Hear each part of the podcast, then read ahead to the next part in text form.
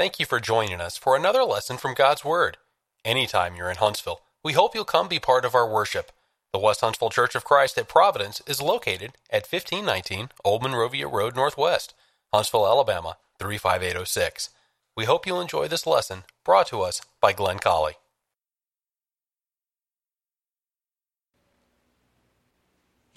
Good morning. Today's scripture reading will be taken from Psalm chapter 103, verses 11 through 18.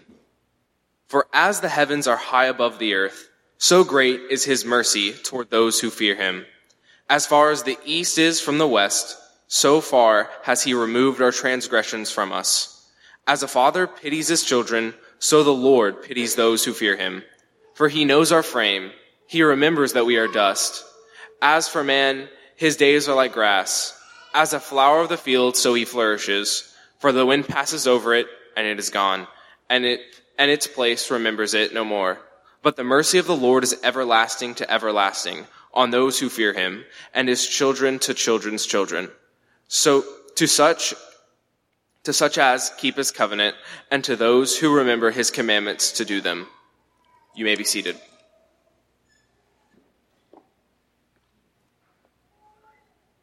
I want to tell you how glad I am to see you here today. We have a lot of people who are visiting, which makes me very happy.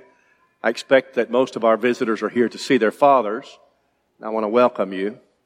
Something that occurs to me, I'm going, to, talk about fathers, of course, this morning, and something that occurs to me that I want you to hear, and all of our young people in this auditorium, is that if you have a father who loves and fears God, you're rich. You're really really rich.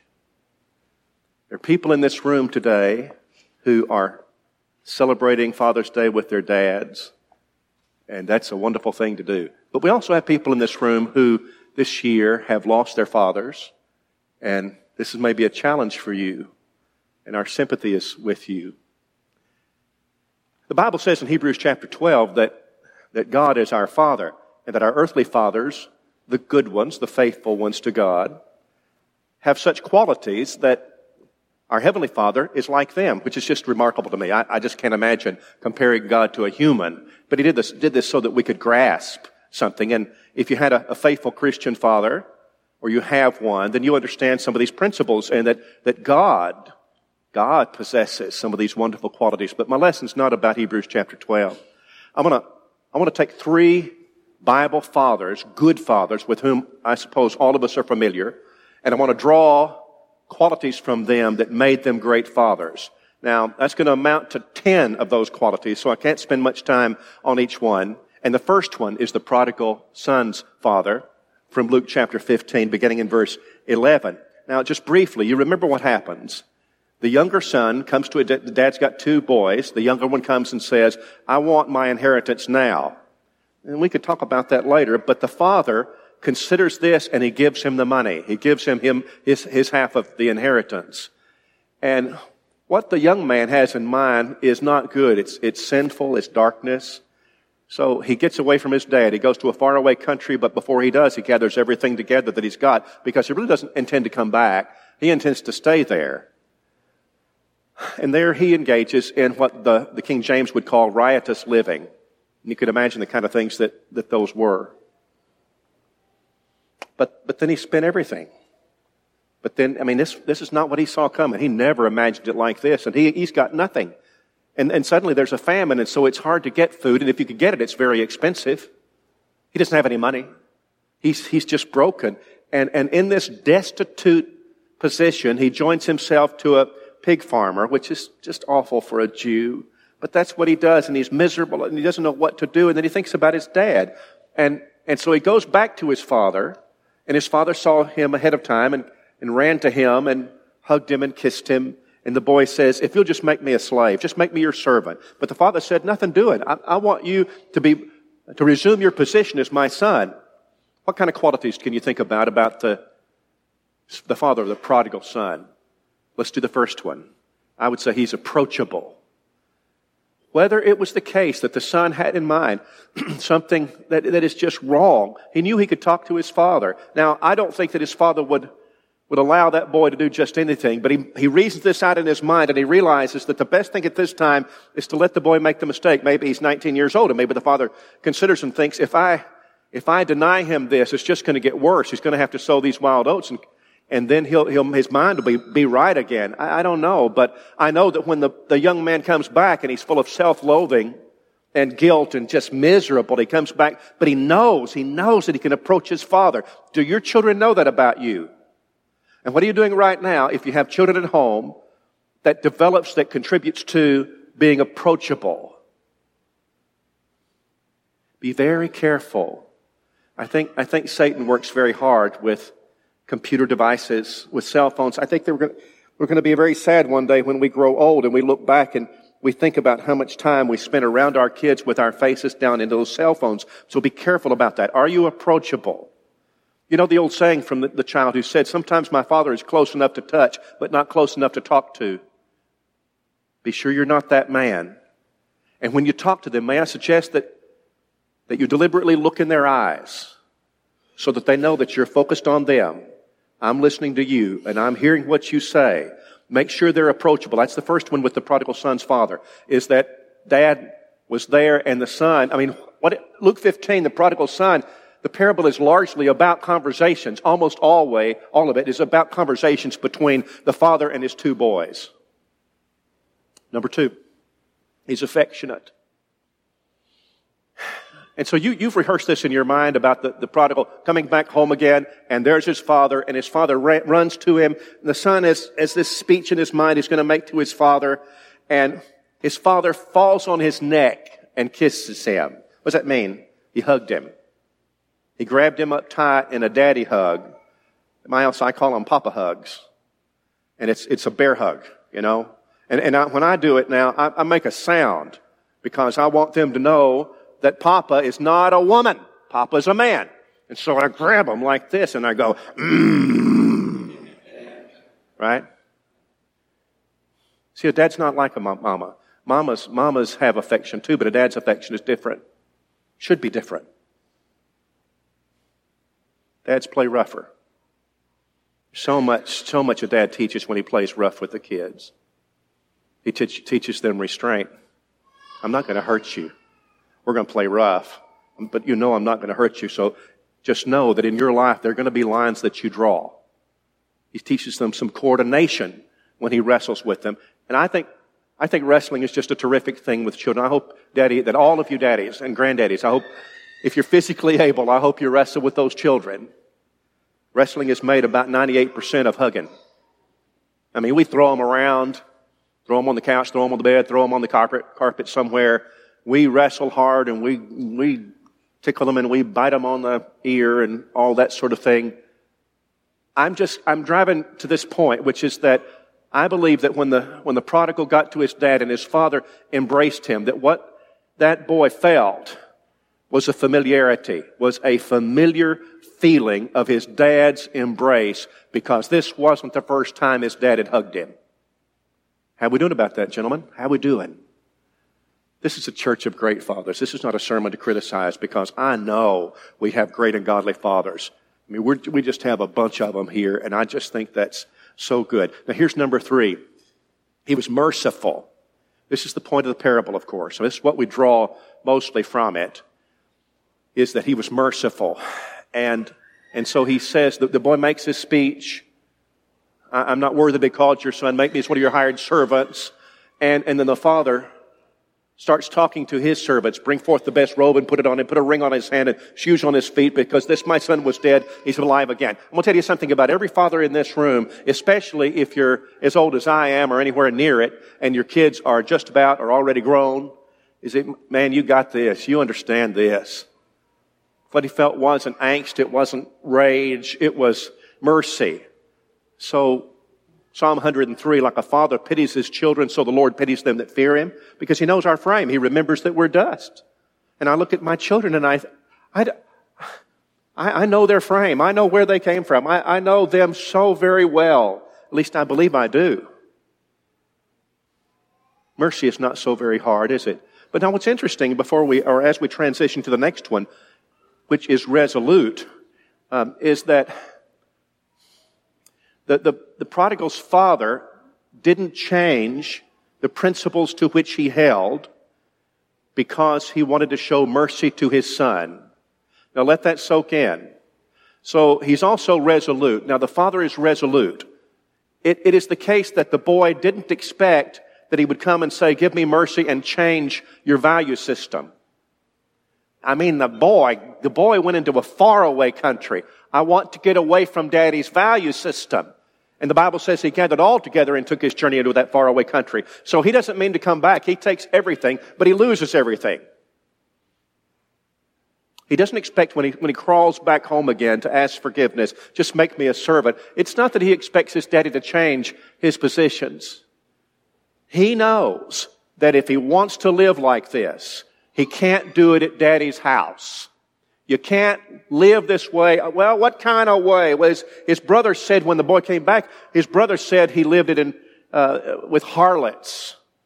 You could picture all the different kinds of darkness that he got himself into. That was the point. The point was to get into the darkness. The point was to live a way that was different from the values of his father. But he doesn't come home now expecting the mercy that would mean dad's going to change his values. And that's not it, because dad's resolute. Mercy, yes. Compassion, yes. Values, absolute and resolute. And no matter where you go in this world, son, I love you with all my heart. I'd die for you. I love you. But, but God is served here. This is a place where we fear God. I'm not a woman. You know, sometimes last week's Sunday sermon, Sunday morning sermon, we talked about this craziness, and uh, people tell us today that a man, if he wants to, he can choose to be a woman. Well, I'm going to tell you something right now. A godly father is determined to be a man in every respect of the term. I will be a man. And what that means in this, this context is that this is a place where we serve God resolutely. That's what my house will always be. Mercy, yes. Resolve, you betcha. All right, now let's turn to Noah. Here's, our, here's the second one of our fathers. And this one I want to take from Genesis chapter 6. Genesis 6. Now, here's the thing about Noah is that I think that, that it's easy for you and me maybe sometimes to excuse ourselves for our weaknesses, and we all have them, and we all make mistakes. But sometimes I think we excuse them comparing ourselves to other people. I live in a worldly world. I, I, li- I work at a place where there's a lot of worldliness, and I'm around those people all the time. And um, so, you know, it makes hard. It makes it hard on me. A lot of temptations, a lot of pressures to do the wrong thing.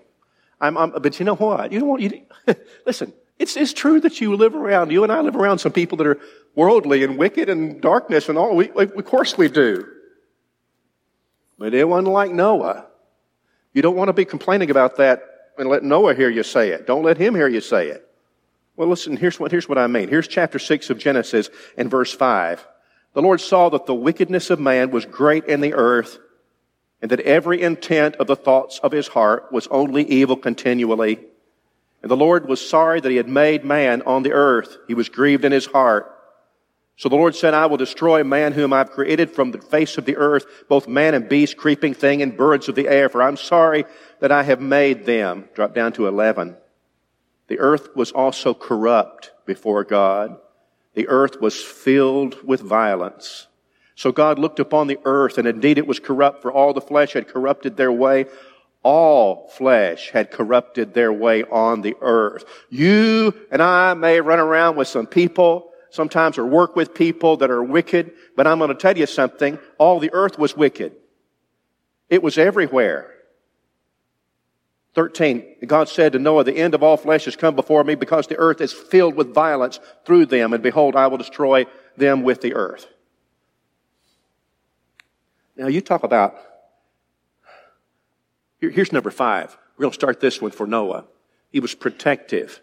And what I'm saying is that, that he had this spirit about him. And it's, it's, it's, it's akin, of course, to being resolute. It is resolute. But would also, also to say there's a degree of independence here. As a father, uh, we are us, and everybody out there is them.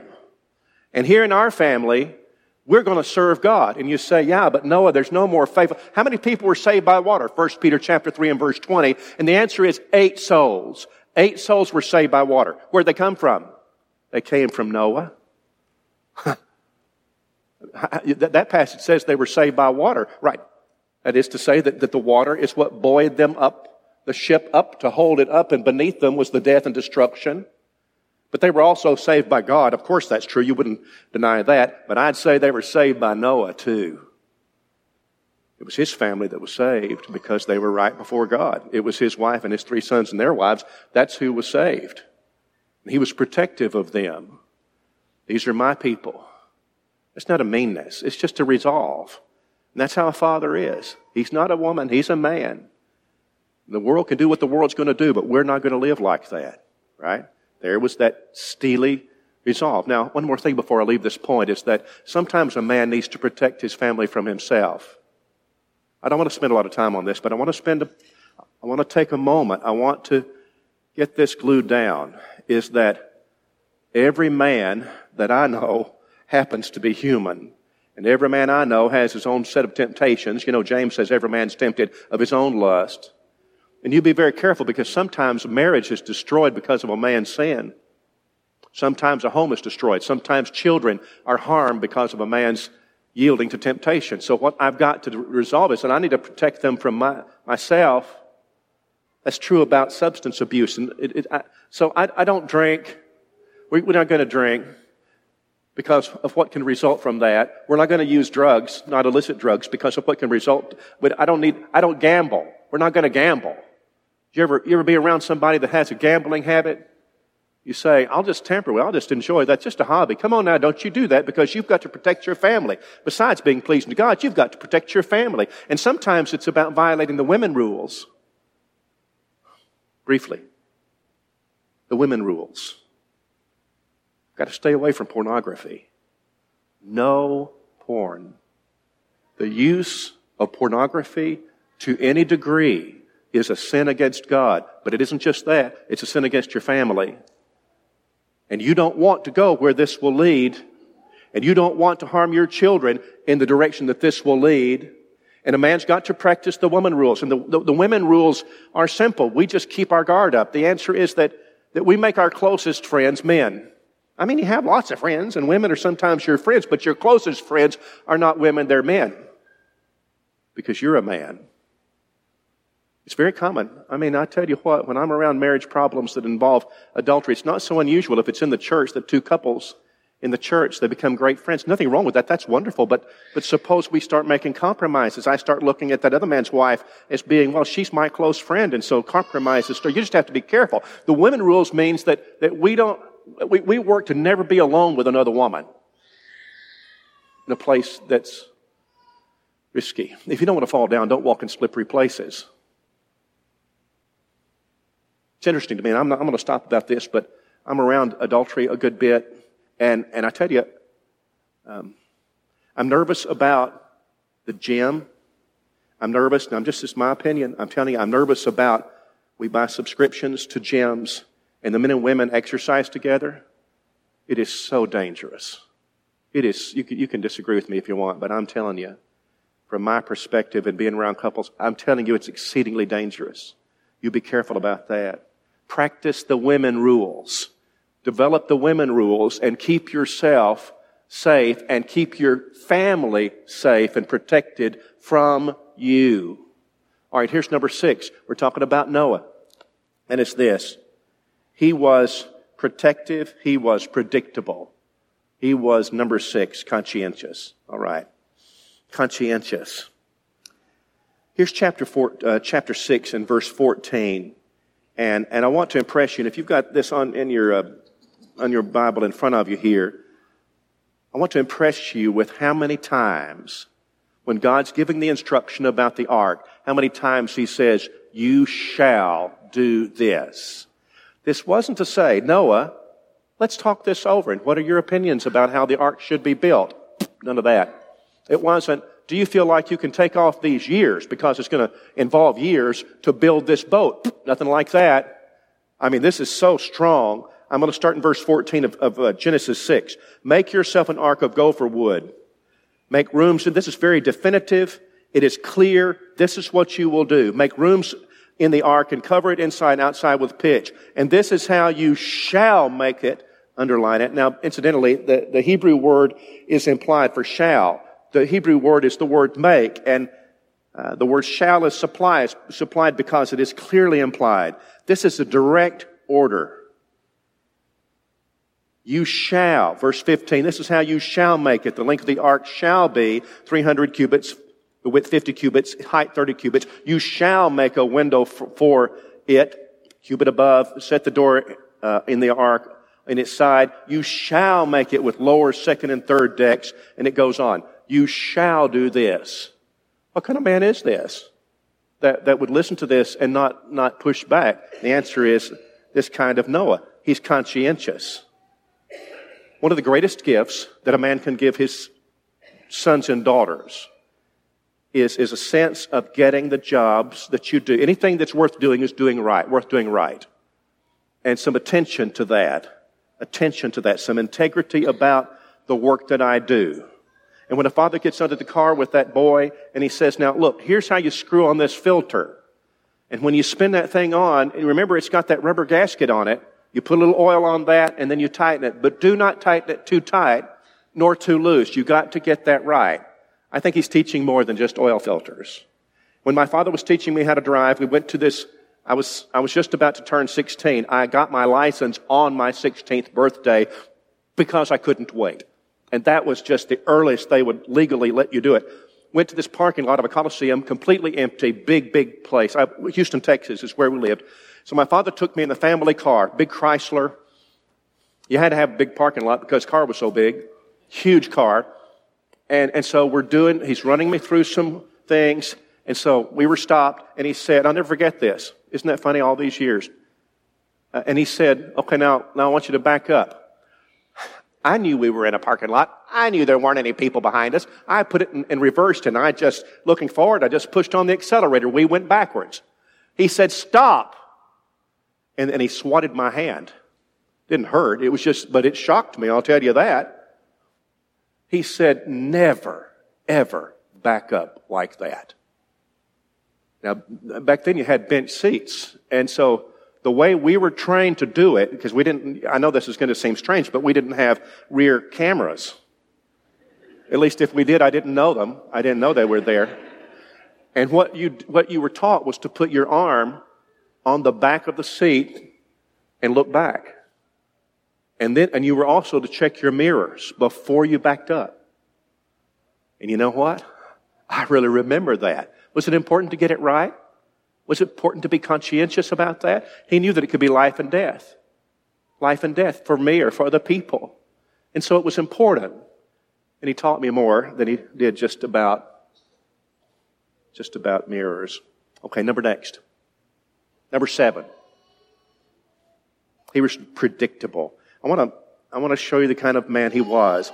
And I need to be predict, predictable in this way. Here's chapter 6 and verse 8. Now, so you have the earth filled with, with the darkness. God's going to destroy the earth, but not Noah. And the Bible says in verse 8 that Noah found grace in the eyes of the Lord. This is the genealogy of Noah. Noah was a just man, perfect in his generations. Noah walked with God. You drop down from there to chapter 7 and verse 1. The Bible says this. Then the Lord said to Noah, Come into the ark, you and all your household because I've seen that you are righteous before me in this generation. There's a, there's a predictability about Noah. Yeah, but Noah, wait a minute, wait a minute. Noah has all these, this darkness about him. The whole earth is wicked. Yeah, but Noah walks with God. So there's the spirit. There's the predictable spirit that has to characterize all of us who are fathers or grandfathers in this room. And I'm confident that it does and that is that our children, our grandchildren need to know where we're going to stand. Papa, Daddy will always live for Jesus. Always will. We, we, uh, we worship faithfully because, because Papa's going to make sure, Daddy's going to make sure. I don't mean to minimize moms at all in all of this discussion, but we're talking about dads. There's a predictability to that. I know that we will be in worship. I know that we will because that's what we do, and Daddy's going to make sure about that. And here's number eight. He's industrious. This one's easy. It took years and years, and his boys worked beside him watching him build the ark. Okay, now, we have two more to go. Here's the third and final father. I want to spend just a bit of time on Joseph, who is the husband of Mary. And, and you'll remember that Mary is with child. The angel comes to, the, to, to uh, Joseph and says, This woman, don't you be afraid to marry this woman. And he was afraid. He was afraid because she was pregnant. The baby wasn't his. He knew that. And so he was going to, to put her away.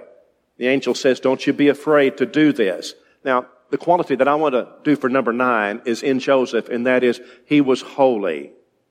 He was holy. I might have used the word resolute. This all is tied together. But he has four visits from angels. Now, if you're keeping notes in the margin of your Bible, you might want to write this down. Chapter 1, verse 20. The angel comes to him and says, Don't be afraid to take Mary for your wife. Don't be afraid. You, you go ahead. And so he wasn't afraid, and he did. Chapter 2, verse 13 and 14. I want you to go to Egypt. You know what Joseph did? He picked up his family and they went to Egypt. Chapter 2 and verse 19. I want you to go to Israel. You know what he did? Exactly what he was told chapter 2 and verse 22. I want you to go to Galilee. So you have four occasions where the angel of the Lord came to Joseph and gave him specific instructions. And you know what he did? He did what God told him to do. Let this be us. Here's 1 Chronicles 28 and verse 9. It's, it's advice that David gives to his son Solomon. Ready? Know the God of your father and serve him with a perfect heart and a willing mind. If you seek Him, He understands the thoughts of your heart. If you seek Him, He will be found of you. If you forsake Him, He will cast you off forever. Here's the last one. Here's number 10. We're talking about qualities of great fathers, and the one we're thinking about is Joseph, the husband of Mary. And he was sacrificial. He loved his family. He loved Jesus. I mean, so how come, how come heaven chose Joseph? And we could ask the same thing about Mary, and that's a great sermon, great thing to ponder and think about. Why did God choose this young woman? I picture her to be about 14 years old. She's young and he is, is espoused to her. Why did God, what was it about Joseph that made him appealing for this role to protect the Christ child? He's going to drop out of the pages of the Bible pretty soon. We assume that he died early, and then it's just Mary. You get to the cross, Joseph's not there. We assume that he died. I expect it was because he knew, God knew, that Joseph would be sacrificial and that he would love his wife. So here's the interesting thing. When you study Deuteronomy, Deuteronomy 22, it looks to me like that, that Joseph had every right not just to put her away, but also to defame her in the in the society, the, the culture, the people around whom she lived. That he could have made an example of her. But see, what you get is that, that that wasn't his objective. It wasn't about vindictiveness. You have been with another man and I will show you. You don't hurt me. I'm Joseph and I will not put up with this and I'm going to give you a taste of your own medicine and I'll make sure you are shamed publicly. Could have done that, but, but he didn't. Why was he going to put her away then? No mercy? Oh, he had mercy. Wasn't that? It wasn't vindictiveness that, no, no, it was, uh, the angel nailed it. The angel said the reason why he's putting her away is because he's afraid of her. Get that? He's afraid of her. If he marries her, what he knows about her in his heart anyway is that she's promiscuous and she's a liar. And as much as he loved her, that was the fact of the matter, at least so far as everything he'd ever known and yet he didn't want to hurt her. He had to put her away because he was afraid of her, but it didn't mean he hurt her he, or he hated her. He loved her. He still loved her. And so he was willing to put her away privately. And I would argue that that the other things we've said about Joseph already indicated that what you've got in this man is somebody who really loves his wife and his little son. He, he's going to be sacrificial. Whatever, whatever comes in life, he knows his role. I'm the protector. I'm the provider. I'm the leader. I will be the head of this family because that's the role that God enjoins to me. That's what's, what my life is to be. John Rosemond is an interesting writer and um, has done a great deal of writing about family. And he said to married parents this quote Children don't need fathers who are striving to be their kids' best friends. They need fathers who are dedicated primarily to their wives, and in so being, show their kids what being properly married looks like. Nothing puts a more solid foundation of security and well-being under a child than the knowledge that his parents are in committed, a committed, vibrant relationship. So the better the husband, the better the dad. We hope you have enjoyed this lesson from God's Word, brought to us by Glenn Colley. If you have comments or questions, Glenn can be reached by email at colley at westhuntsville.org.